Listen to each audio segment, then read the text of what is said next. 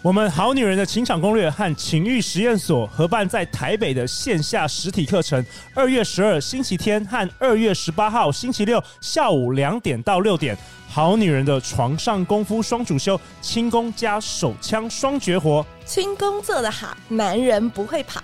在这堂课里，我会教你皇帝专属温柔秘技。龙根高感度按摩，带你撩动他的心弦，成为他最难忘的床上女神。那些只流传在八大行业里的神秘技法，我将毫无保留传授给你。现在就点击节目下方链接，赶快抢票吧！大家好，欢迎来到《好女人的情场攻略》，由非诚勿扰快速约会所制作，每天十分钟，找到你的他。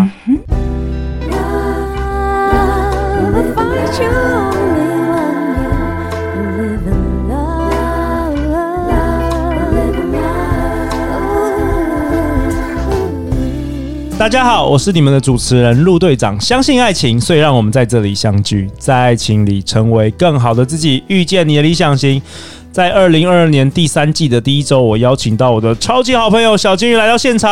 Hello，大家好，我是小金鱼。那我们今天是要讨论哈佛乘以 Google 行为科学家的脱单指南。那小金鱼曾经在第一季跟第二季都曾经登场，我们好女人情场攻略。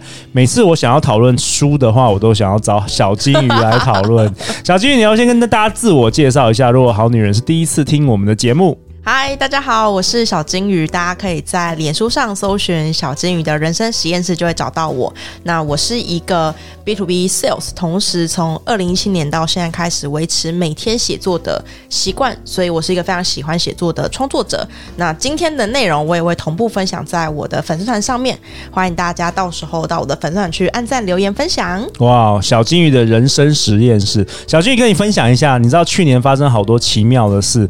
呃，有一位听众啊，一个男生，他听我们节目，然后又上了我们跟小纪老师一起合作的吸引理想伴侣工作坊的课程，然后后来又参加了非诚勿扰快速约会，结果他成功脱单了。哦耶！我去年听到好多这样的例子，所以我们今天刚好讨论这本书，叫做《脱单指南》，相信能够，可能我想我们的好女人好男人，搞不好在听的可能有七成是因为失恋来听我们节目，想要展开下一段的恋情。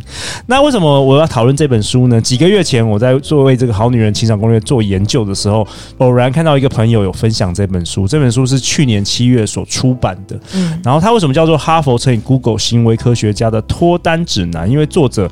洛根尤里，他就是毕业于哈佛心理系，然后曾经在 Google 担任行为科学家。那这本书主要的主旨，他说是协助读者目标明确的谈恋爱，可以看清楚自己的坏习惯，调整交往技巧，并进行重要的关系对话。所以前面两集我们讨论到很多，就是有关于大家对于爱情的迷思，迷思，因为这些迷思其实真的很重要。因为当你有一个错误的想法的时候，你就会其实它的结果。就没有办法达，就不会是正确的，就不会是正确的。所以，呃，有的时候你如果想要脱单，那你肯定肯定他的前面几章要好好读，就是可能去探索你自己。他有很多测验，所以可以探索自己，你到底是不是，哎，是不是有点太完美派啊？或是你是不是觉得说好像灵魂伴侣会从天上降下来啊？因为小时候看太多迪士尼 或是好莱坞电影等等的。那今天呢？今天这一集我们要讨论，也是小俊跟我非常非常喜欢的一个内容，就这本书的内容。内容，他提到说，你的最适合的这个伴侣有哪些特质是大家没有想象中的重要，跟比你想象中还重要的特质。他是用一个大数据这个行为分析来告诉大家。对，所以第一个我们要讨论是没有那么重要的特质。哦，很多女生或是很多男生以为什么什么都好非常重要，所以在约会的时候都特别很看重这些事情来。但事实上没那么重要。好，第一个，小金鱼，金钱。OK，他这边提到说，其实呃，在这是在美国啊，就就是你的薪水如果超过年薪七万五千块美金以上，他们有一个研究，就是说情绪幸福感就不再随着年薪增加而增加。就是说你的薪水年薪七万五千块以上，嗯，比如说七十万跟七十万美金跟七万五千块，你的快乐程度是差不多的。没错，就有点像你吃冰淇淋好了，你吃第一根的时候会很快乐，你吃到第五根跟第六根的时候。其实是没有什么感觉。我有边际递减效应。对对对，边际递减效应。然后他说，其实金钱并没有想象中的重要。但是我这个有点要抗议一下，因为这个作者是哈佛的，你知道？那哈佛他的同学每一个可能薪水都是七万、八万、九万、十万、二十万、三十万美金，所以对他们来说可能没有这个。可是我认为七万五千块以下的话，金钱是蛮重要的，会影响那个两个人的恋爱关系。我觉得。金钱是，我觉得是要考虑金钱的，但它不是最重要的那一个。OK，这的确是，我觉得在金钱上面比较重要的事情是你们两个人的金钱金钱观，金钱观是一样的。对，当然如果说两个人都没有工作啊，然后又要养小孩这种，那当然会很辛苦啊。但是我他的作者在这个方面讲说，金钱就是其实一定程度以上的就 OK 了。对，好，第二个是什么？第二个是外貌。哦，这个现代人很多都是对啊，外貌都很注重外貌。小金鱼，你很注重外貌吗？呃，我自己是还好，你自己还好哦。你有跟我提过，对哦。那这样你男朋友听这一集他不爽啊？但是很多现代人其实对于外貌的要求都是非常高的。然后这个作者他说没有想象中的重要，因为他说其实这个对外貌啊，这个性欲总有一天会衰退。他说呢，不管你结婚再帅再美的人，你的大脑都会习惯。就像是如果你的你每天都吃那个好 吃牛排，你吃到一年后你应该很痛苦。对，就会觉得牛排差不多了，还不如隔壁的大阿米。好啦，对于陆队长这个结婚十五年的人还不错吧？十五年，目前已经十五年了，so far so good。我真的觉得好像其实外貌没有大家想的那么重要，真的。真的是这样子，我觉得因为你会习惯，然后再来，其实人都会变老。对，就我十五年前也不是长，也不是长那么帅啊，也不是长那么帅啊，现在比较帅一点。我觉得比起帅，约会的时候比较重要应该是干净这个特质。Oh, okay. 对，打扮的打扮的有条有理。对，所以他说外貌其实没有大家想象，只是这都大数据，他做行为科学研究。好，第三个是个性相似，对，没有想象中重要。小金鱼，你觉得呢？其实我觉得是哎、欸，因为你想想看，我这么聒噪，我如果再找一个 也很聒噪的人，那我们两个谁要听谁讲话？对，陆队长我也同意哦。我去年前年，反正这几年来，好像凑合了至少应该有一百对以上的交往，就在我们活动当中，或是我帮助朋友，我发现个性相似的都不会，都不会在一起，都不会，因为没有化学反应，就是没有、就是、没有，就是要相吸。应该说，这在恋爱上就是另外一方太可预测性。太跟你太像了，太像了。你的你知道他下一步就是会传讯息给你，就是会买这个咖啡给你的时候，你就没有这种 surprise。真的。然后像小俊跟我都很喜欢讲话，然后我们就也只能变成兄妹这样子。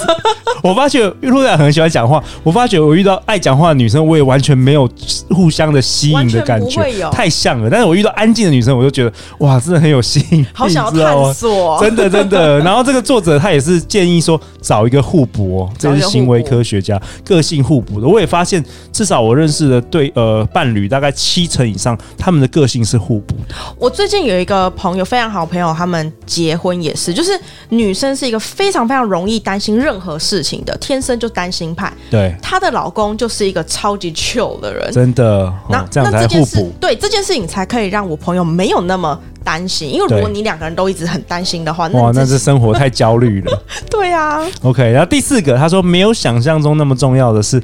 共同兴趣，其实这一集这个关于这个主题，我们去年有找张望行老师有来讨论过。哦，哦，那时候他就觉得说，呃，他觉得说共同兴趣，他个我记得他那时候结论是我跟他都觉得共同兴趣其实没有我们想象中的那么重要。嗯，就是但是彼此尊重跟给予空间，这个比较重要。没错，这件事情也是。你也是这样觉得吗？我也我也是这样觉得。尤尤其是像，例如说像我男朋友非常喜欢旅行，他是一个。我们现在录音的时候是十二月，他已经把明年三月的那个行程就在刚刚已经安排好了，Okay. 就饭店订好了，公车什么都订好了那一种人。OK，这种就是他的兴趣，可是这个不是我的兴趣，所以我能做的事情就是给他空间去表现，然后配合他旅行。Okay. 对，这个作者建议就是说，别担心对方的兴趣和你不同。他说，只要互相给予空间和自由，各自探索自己的兴趣，双方就能够享受不同的活动。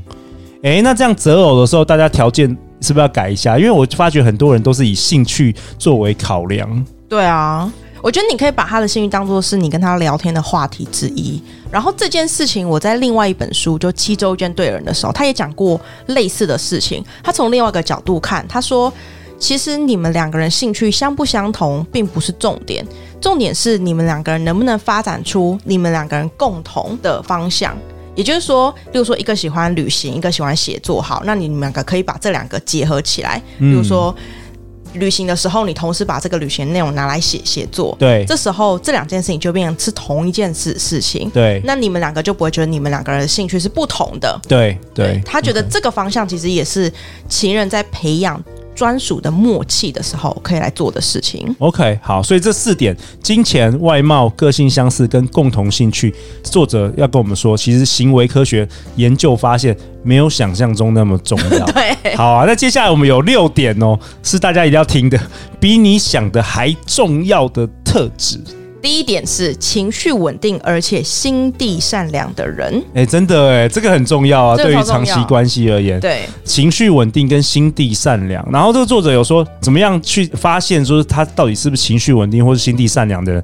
可以注意他们对于如何对待跟他们没有利害关系的人，比如说餐厅服务生啊、建设司机啊，一些没有什么利害关系，看他如何对待这些人。对，看他如何对待陌生人。那。